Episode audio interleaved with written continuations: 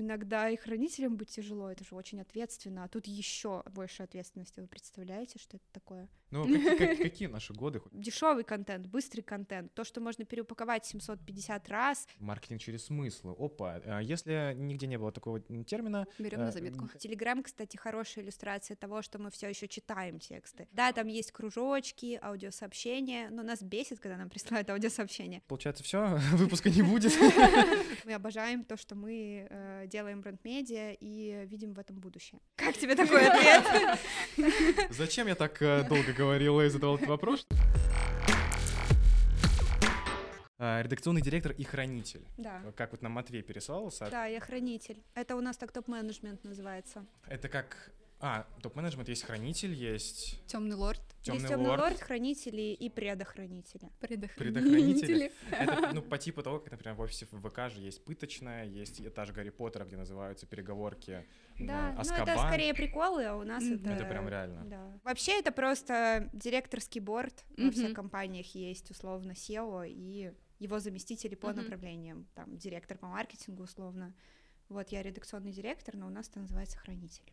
Так, официальная часть. Э, Посмотрим несколько в камеру. Всем привет, э, павильон 83. У нас в гостях Елизавета Дубовик, э, редакционный директор и хранитель, как она же сама только что себя представила, диджитал-агентстве Палиндром. Меня зовут Иван Серов, директор по контенту «Просто», Алена Каткова, наш пресс-секретарь. Официальная часть закончилась. Мы теперь продолжаем неформально и начинаем неформально говорить про новые медиа. Сегодня обсудим эту тему, потому что актуально как никогда сидеть в интернете, что-то там писать и постить, или не что-то, а какие-то серьезные концепции продумывать и находить варианты а, продвигать это все, зарабатывать на этом, монетизировать это все, ну и просто получать удовольствие от того, что вы пишете и что вы делаете. Да, а, на самом деле самый простой вопрос, который хочется задать в первую очередь, э, для того, чтобы а, ребята, которые нас сейчас смотрят, чуть э, вошли в контекст. Банально, что такое новые медиа, потому что понятно, там интернет-издания и все такое, но что ключевым фактором является, который от- отличает новые медиа от старых, условно так говоря. Мне кажется, что нет какого-то... Во-первых, привет. Да. Мы так внезапно начали, Да. Прямо так вошли, так, э, да. Мне кажется, нет какого-то прямо, прям отсечки, что считать новым медиа, но так или иначе считается, что вроде как интернет перевернул э, мир, и вот были до этого всякие газеты, журналы, кино, вот если в широком смысле этого слова смотреть на медиа, а потом появился интернет, и он не просто перенес газеты в онлайн-версии, он еще и породил множество новых форматов общения и, соответственно, передачи информации, что является медиа. Поэтому в какой-то степени можно сказать, что все диджитал медиа в какой-то степени новые медиа, потому что в них все равно есть элементы видео, там, Ну гифки да. и все такое.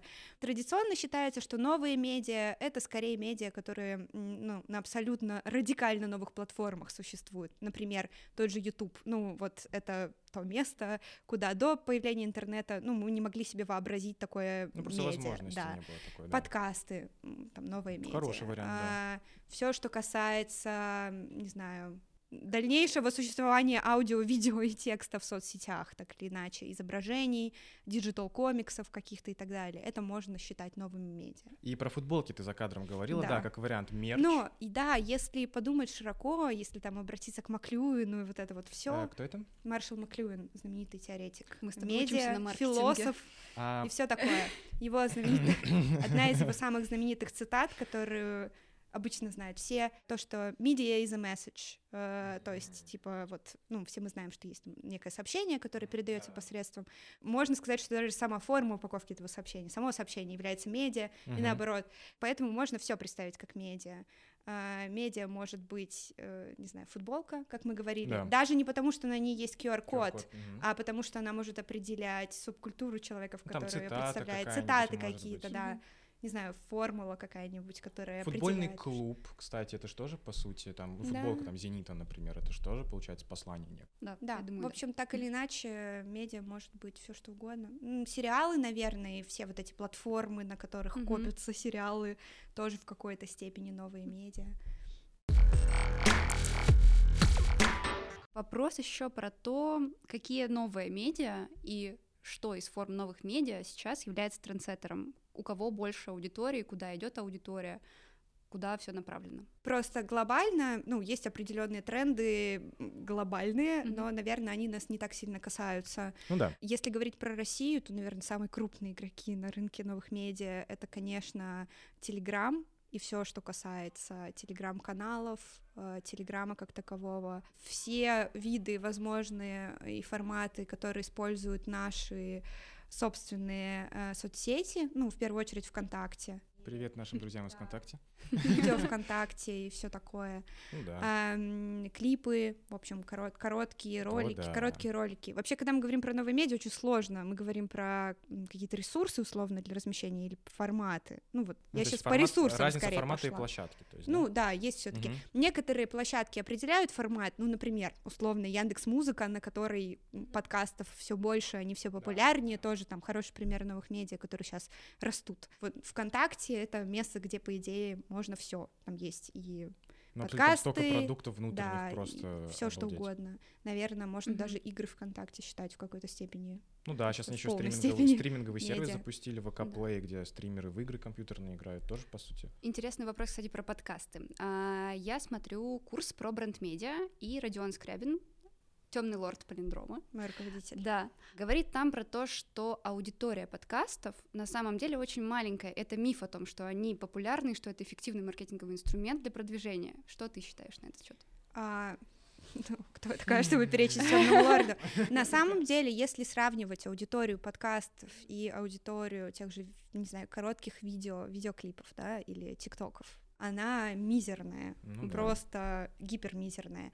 Почему подкасты всех так привлекают, как мне кажется? Потому что это очень глубокий контакт со своим, с твоим слушателем. Одно дело супер короткий клип, посмеялся, забыл, пошел смотреть дальше следующий клип.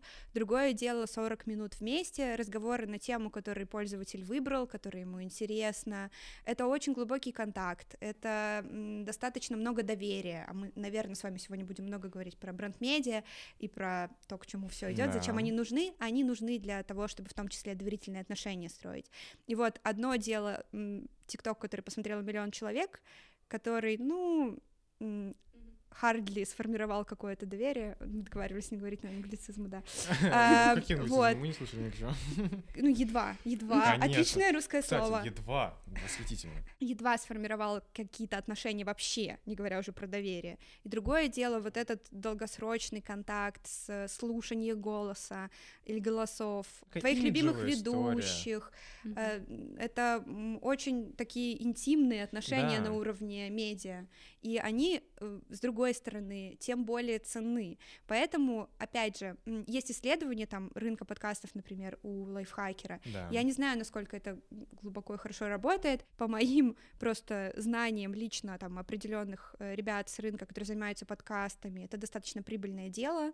То есть с точки зрения рекламы внутри на этом можно зарабатывать, потому что это хорошо продает, это дает вот этот теплый контакт. Да, и еще ведь там есть э, отличный момент с э, тем, что можно продавать выпуски, например, на Бусте загружают подкастеры дополнительные эпизоды, то есть у них есть, условно говоря, свой постоянный подкаст, где они э, на всех его распространяют, потом на Бусте загружают эксклюзивные видео, либо продают доступы в закрытые чаты с авторами самих подкастов в том числе.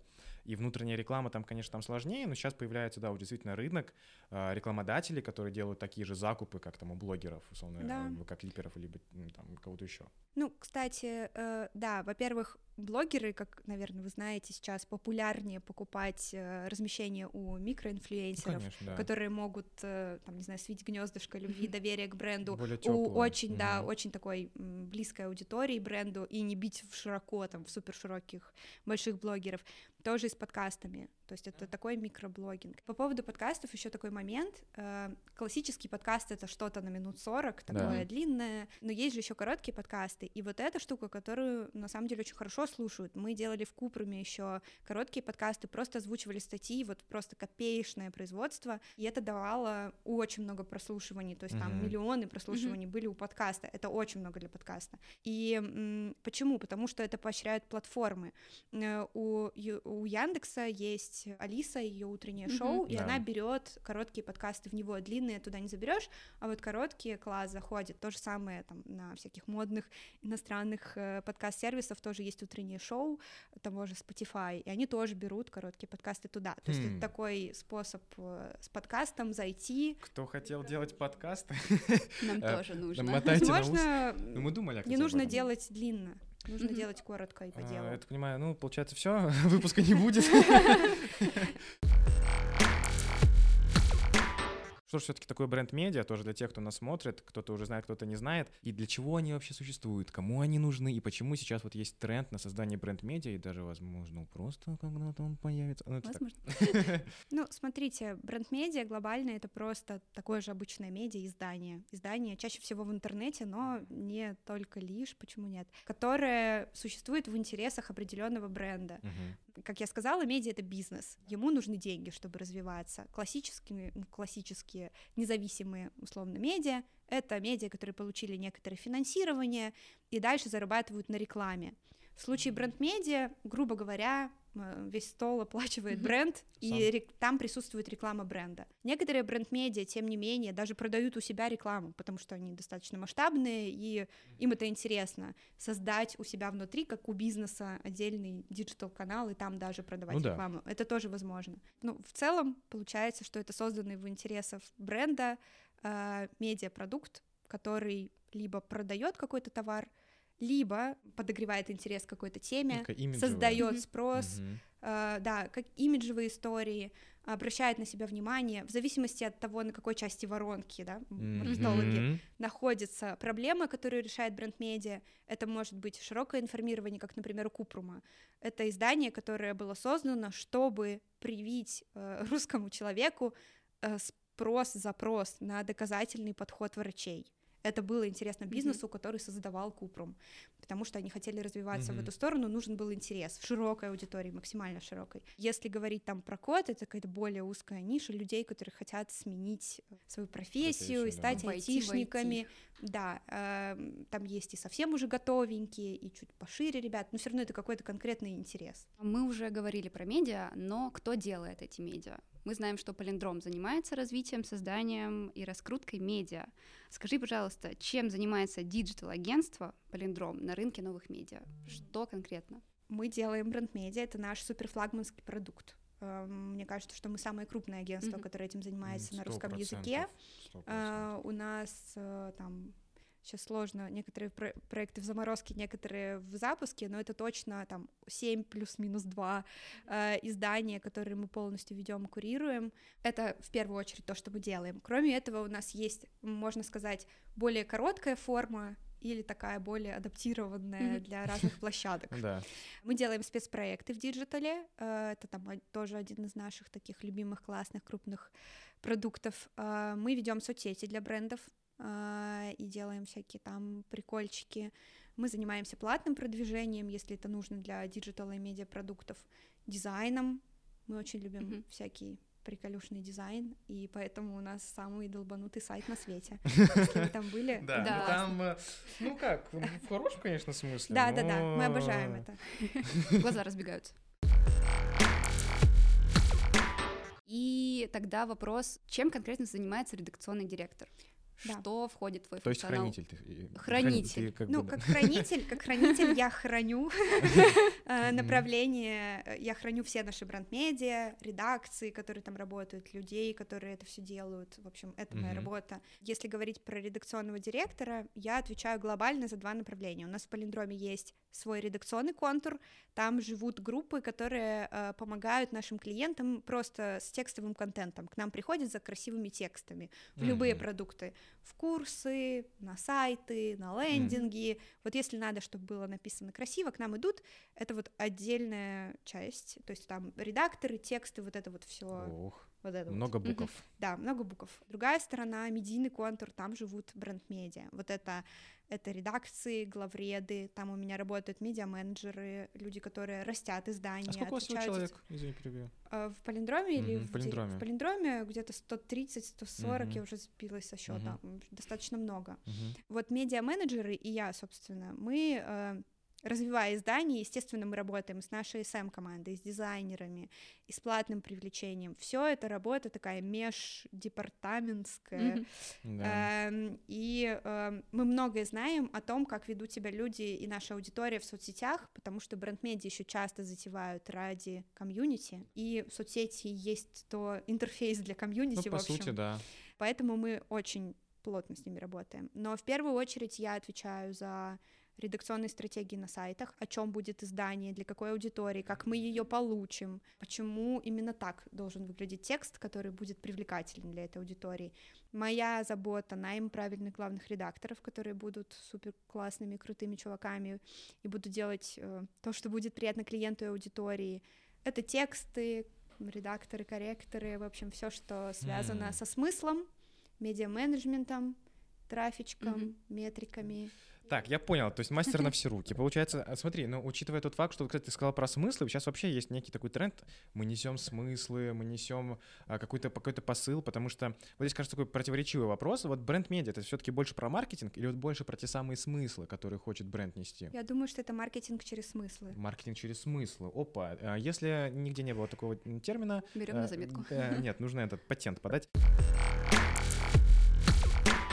А, есть несколько моментов, которые касаются э, публикации именно материалов, потому что как будто бы буквы не читают люди. Э, мы по себе знаем, что у нас лучше воспринимается контент, где есть карусельки, там картинки, на которых есть какая-то информация, а вот, допустим, сам текст поста уже как будто бы особо никого не интересует. И вот если брать даже пример ну вот есть журнал «Кинжал», да, например, у них телеграм-канал, и у них э, ко всем каруселькам подводка — это всегда одно предложение. Mm-hmm. То есть классика, да. И вот такой момент все таки что будет дальше, наверное, с языком, который используется в медиа, будет опять больше э, как, какой-нибудь цикл повторится, и опять все будут читать тексты, либо вот как сейчас картинки, видео и дизайн у нас играет основную роль, так дальше и будет. Визуальный язык, да. наверное, про Я думаю, что все зависит от аудитории. Например, одно из изданий, которое курирую я, э, «Трудовая оборона», это такое очень серьезное э, и очень красивое издание для специалистов по охране гигиене труда на отдаленных от цивилизации объектах.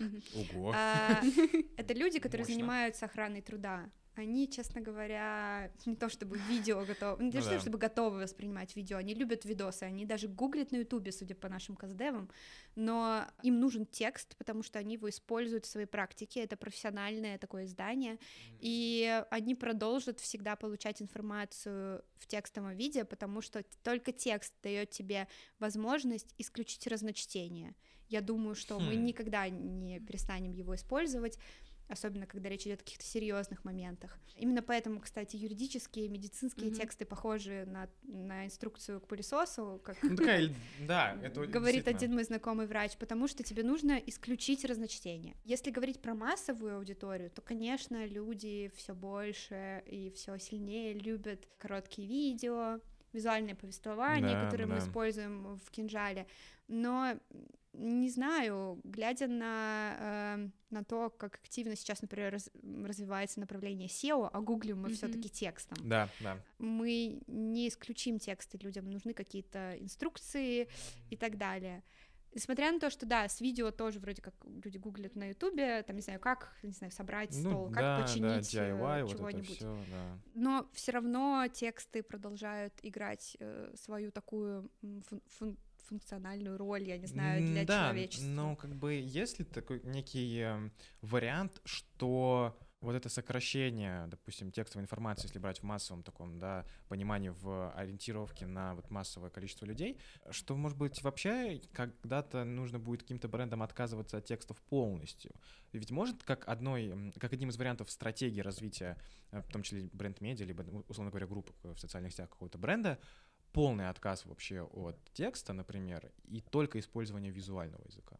Или это, это уже вообще, прям вообще крайность? Да. Не, ну, это... честно говоря, похоже на сценарий какой-то антиутопии. Ну, как фишку, может быть, знаешь, кто-то такой захочет использовать? Или это, наверное, скорее оттолкнет людей? Не знаю, зависит от целей. Зависит от цели от аудитории. Если, например, представить, что это аудитория, ну, к примеру, там, моя мама и ее поколение, да, она тоже очень много зависает на Ютубе, но в то же время она любит почитать телеграм-каналы с какими-нибудь М. полотнами текстов, аналитики какой-нибудь политической. И я думаю, что телеграм, кстати, хорошая иллюстрация того, что мы все еще читаем тексты. Мгм. Да, это Да, правда. там есть кружочки, аудиосообщения, но нас бесит, когда нам присылают Мгм. аудиосообщения. И текст, эм, он не просто так, э, так долго с нами, и в диджитале тоже. Текст удобно почитать, э, это тебе не нужны какие-то дополнительные примочки, там, наушники или еще что-то, чтобы это сделать. Тебе не нужно, не нужен какой-нибудь суперпроцессор, чтобы погрузиться там в виртуальную реальность. Поэтому я думаю, что тексты будут с нами оставаться дальше. Ты все равно видео. доверяешь тексту больше. Что написано пером? Ну, не знаю. Мне кажется, опять же, правильно Лиза говорит, потому что, смотря какая аудитория, слишком разношерстные есть категории людей, действительно, кому-то проще почитать. Э, К тексту всегда проще вернуться, потому что... Не надо Ну, перематывать и смотреть, Ну где да, да, да, да, то есть как будто Каждый бы... шаг, он как-то... Ну, я, например, не понимаю, как люди готовят по видеорецептам. Я люблю готовить, я всегда гуглю текстовый рецепт, потому что ты сделал первый шаг, ты же его делаешь, это долго, минут 5-10. Иногда тебе надо подождать полчаса, пока Ну что-то да. случится.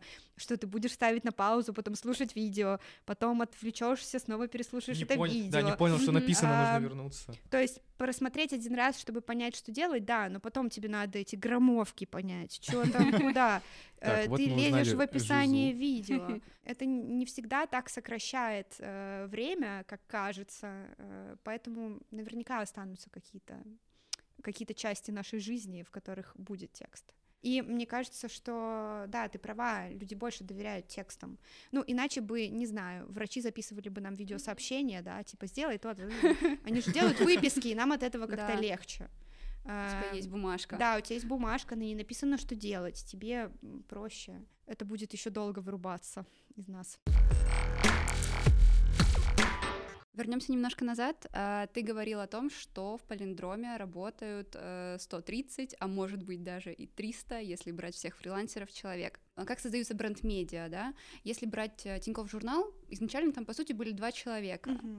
А, Ну, Можно не ли- считая авторов. Ну, не считая авторов, ну, грубо говоря, да, можно ли сейчас небольшой командой и какими-то маленькими ресурсами а, создать хорошее бренд-медиа? Или это было когда-то давно и сейчас уже не Да, актуально? конечно, можно. Это ты про Э, нас, да, можно. спрашиваешь? Нет, ну смотрите, мы же все-таки делаем грандиозные большие проекты, которые должны быстро привлечь много аудитории для крупных брендов. Поэтому у нас так много. Еще у нас много таких проектов. Так-то, если взять отдельный проект, там работает таким исключительным образом не так уж и много людей. Бренд-медиа можно сделать действительно вдвоем, втроем. Просто М. зависит от того, сколько у вас есть ресурса, сколько вы хотите получить, как быстро вы хотите его развить.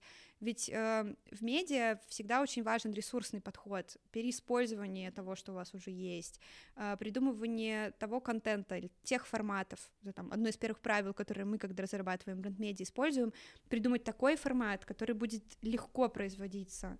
Э, Вечно зеленая статья. Вот да, это. вечно зеленая статья, да, это один сценарий, это то, что вам нужно для того, чтобы там в том числе оставаться в поисковой выдаче. Другое дело, что, не знаю, у вас э, куча людей, которые каждый день ходят, что-то снимают, э, нравится им, или у вас есть там специальные пространства для съемок.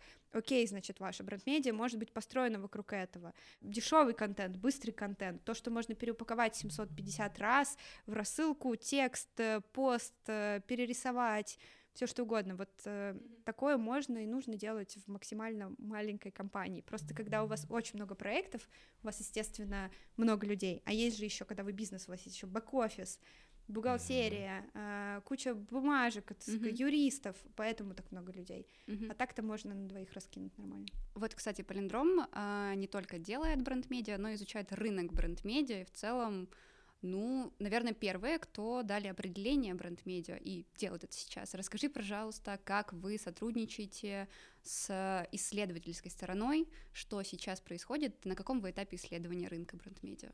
Да, мы в прошлом году провели первое ис- исследование феномена бренд-медиа в России. Мы заколабились с Высшей школой журналистики и медиакоммуникации с ПБГУ. И э, вообще все началось с такой голубой мечты Родиона, э, нашего темного лорда, о том, что нужно дать определение бренд-медиа, потому что клиенты спрашивают, Понимать, с чем вы работаете. такое. Мы такие тоже, ну, нет в официальной литературе определения. А, и ее нет на английском языке даже толком это как-то нигде не прописано, тем более, что этот рынок чуть больше развит даже у нас, чем за границей. То есть, М, вообще, Интересно. в общем-то, мы впереди планеты всей, можно сказать, в мире диджитал, Это, и кстати, многие правда. тренды диктуем именно мы, вот Мгм. в отношении бренд-медиа и блог, бл- блогинга с точки зрения блогов, вот всякого такого. Мы делаем очень красиво и классно. Получается, э, надо было дать это определение. Мы пошли к исследователям, собрались на круглый стол, прям по-исследовательски, э, и э, выбирали на рынке по определенным принципам различные издания бренд-медиа и, глядя на их общие свойства, дали какое-то определение, определенное, Мгм. конкретное определение, которое можно посмотреть на страничке, которую, может быть, мы Мгм. оставим там в описании. Да. Это официальная страничка исследований. Там есть много данных, которые мы еще собрали. А, И вот, наконец-то, у нас есть это определение. Более того, оно не просто есть э, на сайте, его официально опубликовали в научной публикации. С ним выступили Всё на серьёзно. конференции исследователи, да, которые проводили это исследование, и оно теперь есть, так сказать, в аналах. А, То есть оно официальное, и оно появилось на свет благодаря нам, и мы очень рады, потому что мы обожаем то, что мы э, делаем бренд-медиа и видим в этом будущее. В этом году мы продолжаем делать это исследование, и оно будет э, больше посвящено сбору, как мы называем это, зверят. То есть мы будем пере- Зверят, пере- да. переписывать, э, пересчё- пересчитывать всех зверят в лесу. А, А, в общем, всех, э, все бренд-медиа определенным образом будем пытаться найти, сосчитать, описать и посмотреть чуть шире на их свойства. Проведем больше интервью с представителями бизнеса, чтобы узнать, зачем им бренд-медиа. Надеемся также, что э, это, будет, это будут делать наши исследователи, то есть у нас здесь нет никакого коммерческого интереса, нам просто нравится наука. В Полиндроме немножко Мгм. повернуты на этом тоже. Надеюсь, с нами поделятся как-то обезличенно данными, тоже, чтобы мы могли посмотреть на самом деле на цифры, которые есть в бренд-медиа, ведь мы делаем только часть, мы не знаем всего, чтобы мы могли понять, насколько эффективен этот инструмент. Надеюсь, мы дадим рынку еще больше ответов. Да, э, смотрите, э, Интерактив? Да, э, я хочу сделать интерактивчик, потому что было много полезной информации. На самом деле у нас рубрика «Было-не было», простая рубрика.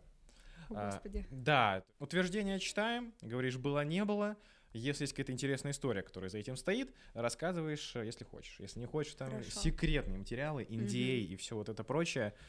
Ну, Может то- быть, может быть, идеи. Может Если быть. это будут суперпроекты, вопросы у нас Не, много ну мы не настолько прям глубоко мы понимаем, там есть всякие корпоративные моментики. Нет, на самом деле здесь эм, э, такие, а, возможно, иногда даже будут личного касаться Мгм. мнения. Да, потому что интересно же как бы раскрывать наших гостей, которые к нам приходят. Поэтому первого было не было такой. Планировала закончить работать с бренд-медиа, уехать жить на Бали навсегда.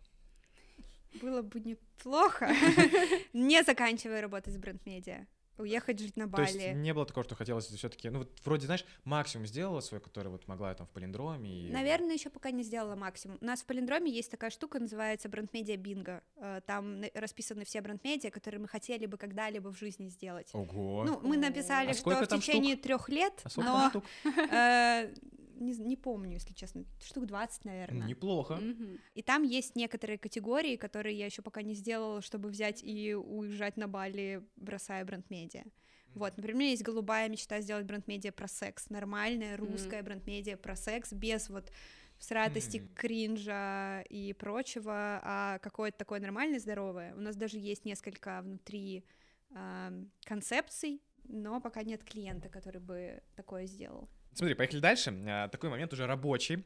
А, Было, не было. А, Утвердила какое-то название, либо заголовок для статьи, а потом пожалела, что утвердила.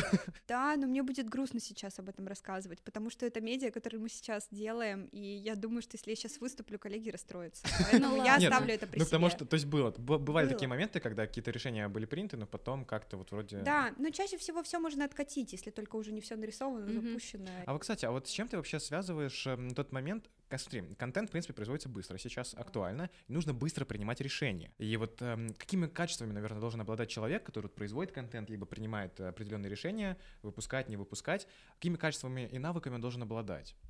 Вау, какой большой, обширный вопрос. Вот так вот было, не было, Быстро стало... думать. Как тебе такой ответ? Зачем я так э, долго говорила и задавал этот вопрос, чтобы получить... Ну, Быстро как, думать, ну, кстати, хороший Уметь навык. строить логичные, логические связи. Вообще, мне кажется, что люди, чем успешнее, тем э, более глубокие многоуровневые логические связи они могут провернуть в своей голове, прежде чем они что-то сделают или скажут. Как в не надо шахматах, да, долго вот эти? Да, им надо долго размышлять, надо много людей, чтобы помочь им принять решение. Они могут создать некий мир внутри себя, смоделировать эту ситуацию и принять решение. То есть креативное мышление, все, Мгм. что с этим связано, опыт, насмотренность. Еще хорошая команда, потому что люди рядом тоже нужны. Ну, то есть я понимаю, что это не скилл, но Нет, ну... для руководителя, например, Скилл скилл мочь собрать хорошую Собрать, да. команду, да. которая может вместе больше, чем разделить. Супер. А, смотри, у меня следующее было, не было такой тоже... э, Ну, Можно я задам ты хочешь не? Давай. Было, не было, на сайте Полиндрома написано, что если что-то пойдет не так, концепция не сработает, то вы переделаете все за свои деньги. Было ли такое? Да, было.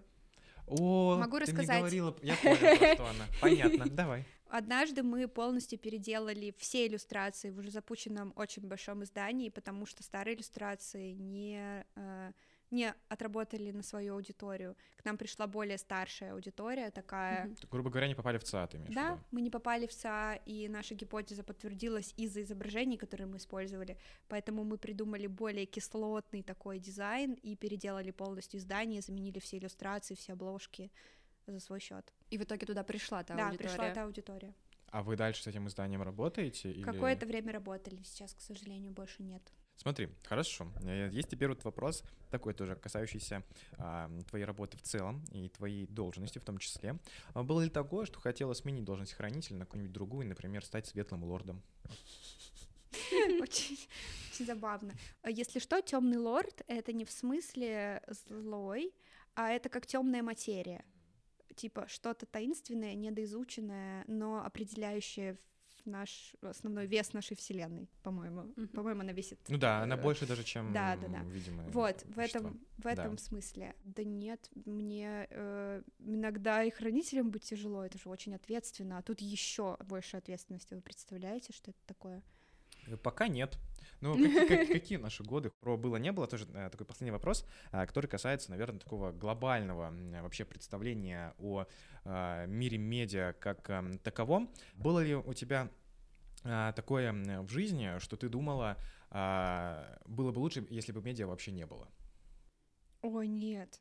э, не было. Я с детства игралась в газет. Это Я, я это? была очень странным ребенком. Я выпускала газету для трех человек в классе, которые согласились за это платить почему-то а, в классе третьем. Мне всегда было, мне это были копейки, но мне было интересно сам факт обмена, и мне всегда казалось, что это так феноменально круто, что ты есть и ты можешь вот распространить какую-то информацию с помощью чего-то для максимального количества людей. Мне кажется, это будет катастрофа, если вдруг почему-то медиа исчезнут, но они никогда не исчезнут. Ну да. Хочется узнать несколько, наверное, твоих э, эксклюзивных а, советиков и моментиков для ребят э, наших, которые занимаются журналистикой и контентом в целом. Потому что вот, например, у нас в апреле будет от команды тоже факультатив. Мы будем э, рассказывать, э, как мы просто это делаем, например, э, да, для а, нашей аудитории. Факультатив будет шок-контент называться, между прочим, да.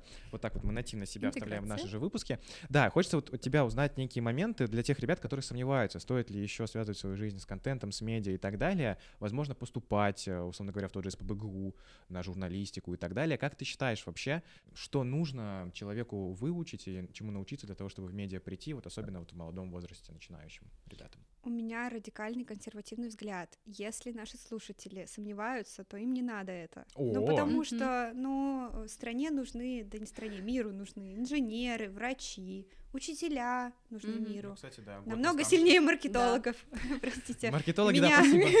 Мы учимся на маркетолога. Поэтому, если есть какие-то сомнения, если душа не разрывается на миллионы постов каждый день, и прям это не настолько интересно с точки зрения того, как это работает, как э, это работает как бизнес, как это работает каждый день, как это Хм. все верстается, издается, как Мгм. на это реагируют люди. Если нет вот такого желания проникнуться тем, как распространяется контент, влияет контент, как возвращается это влияние, э, если это не интересная область, то зачем? То есть, Не в принципе, надо. нужно быть а, в хорошем смысле говоря, повернутым. на- Мне кажется, ну, это касается любой профессии. Мгм. Интересно. Более того, я, я ни в коем случае не имею ничего против обучения маркетингу. На самом деле очень полезная штука, особенно если там хоро- хорошее образование в маркетинге очень важно.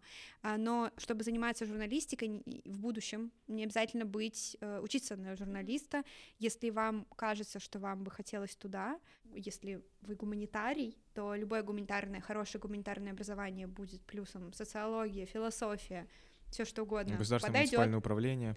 Да, знание человека очень хорошо помогает в журналистике, потому Мгм. что написать текст можно научиться. Это такая очень эм, понятная ремесленная работа. Мгм. Нужно сделать очень много, чтобы получилось хорошо. Мгм. Нужно писать, писать, писать, писать, и Мгм. вот Да. получится. Снимать, снимать, снимать, снимать ролики, получится хорошо. Вот, э, это так работает. Есть еще другая сторона этой медали. Если вам нравится делиться чем-то с миром, то мы сегодня говорили про тренд на личный опыт. А, невероятно незаменимыми людьми у нас тоже в работе, которых мы постоянно ждем, любим и ищем, являются специалисты в какой-то сфере, которые ушли писать. Например, у меня есть отдельная ребята, которые занимаются медицинской журналистикой, Мгм. потому что я пришла из научной коммуникации, научной журналистикой. Это врачи, которые начали писать. Мгм. Вот таким людям Мгм. нет цены, или там То есть биологи, они больше не работают, условно говоря, по основной профессии, Да. да, и переходят в Да. райтерство такое. Поэтому, если душа рвется, то она вырвется из любого, из любой области в писательство. А если не рвется, ну зачем тогда туда идти? Это глобально, отвечаю на Мгм. вопрос. Если вы уже к этому пришли, то, наверное, нужно учиться делать видео. Такой вот мой совет. Не стесняться, разноображивать, э, в общем, всяческие форматы, в которых работаете. Думать э, про дизайн много, потому что мы сегодня говорили про визуальное повествование, есть еще такой большой тренд на визуальный язык. Да.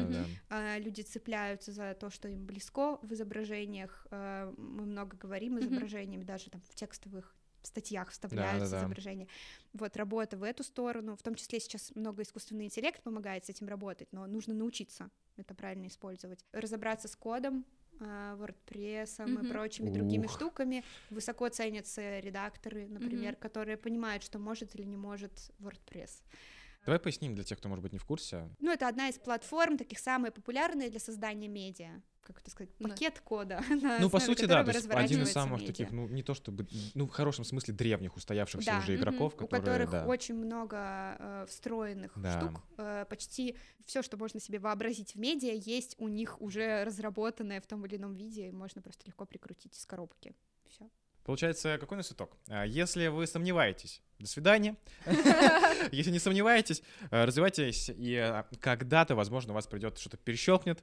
Если вы работаете по определенной профессии, такой момент, все, ухожу из профессии, начинаю писать, я супер Начинаю делиться опытом. Начинаю делиться опытом, а, то, возможно, вы в полиндроме когда-то окажетесь. Кто знает вообще? Да, я А понял. может быть, э, просто станете популярным блогером. Или это, может быть, вернет любовь к своей профессии, потому что вы посмотрите на нее с другой стороны. Супер. а, Будем потихоньку заканчивать. Спасибо большое. Сегодня у нас в гостях была Елизавета Дубовик, редакционный директор и хранитель в диджитал-агентстве а, Палиндром. Алена Каткова и Иван были вместе с, э, с вами, с нами. А, Подписывайтесь на просто во всех социальных сетях, а, следите за Палиндромом, мы ссылочки тоже оставим за их проектами, потому что там действительно есть чему поучиться, и, возможно, действительно, как вот Лиза правильно сказала, не обязательно учиться на журналиста, а достаточно прочитать то, что делает Палиндром, и вы уже поймете хотя бы чуть-чуть, как можно это делать так, чтобы хотелось читать, смотреть и погружаться в это все. Я очень много говорю. Увидимся, услышимся. Пока-пока. Пока. Пока. Спасибо, ребята.